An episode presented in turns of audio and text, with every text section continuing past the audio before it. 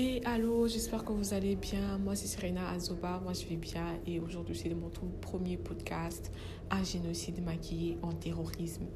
Saviez-vous que de nombreuses personnes perdent la vie chaque jour en République démocratique du Congo suite au génocide? La République démocratique du Congo, c'est un pays de l'Afrique de l'Est, de l'Afrique centrale, dont la capitale est Kinshasa.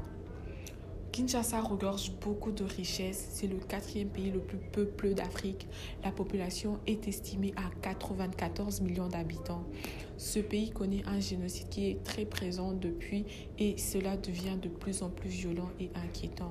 Mais aucune mesure importante n'a été prise jusqu'alors.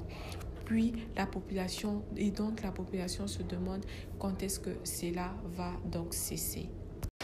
Et d'abord, les génocides qui sont présents en République démocratique du Congo se produisent précisément dans la province de Beni, qui est dans l'est du pays.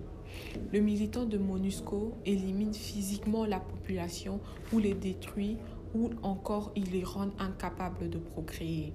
Et cela est un crime contre l'humanité.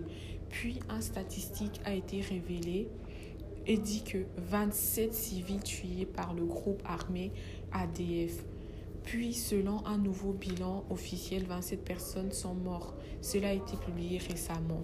Et cela a suscité la condamnation de plusieurs ambassades à Kinshasa. Ensuite, le but d'un organisme, c'est d'apporter la paix et non la guerre. Selon, selon le maire de la ville, on ne peut pas pleurer des compatriotes tués en troublant l'ordre public. Ses compatriotes avaient pleinement le droit de se, de se révolter parce que l'on est au Congo et le Congo c'est un pays démocratique. Comme chaque citoyen d'un pays a le droit de revendiquer ses droits tant qu'il n'est pas respecté. C'est le devoir du gouvernement de protéger sa population et donc comme on le constate, cela n'a été pas le cas en République démocratique du Congo. En conclusion, de, nombreuses familles perdent la vie, des civils sont tués en masse de façon extrêmement cruelle. Malgré la situation, le gouvernement n'a pas encore prononcé un verdict et cela est très inquiétant pour la population, pour la nation et pour tout le monde.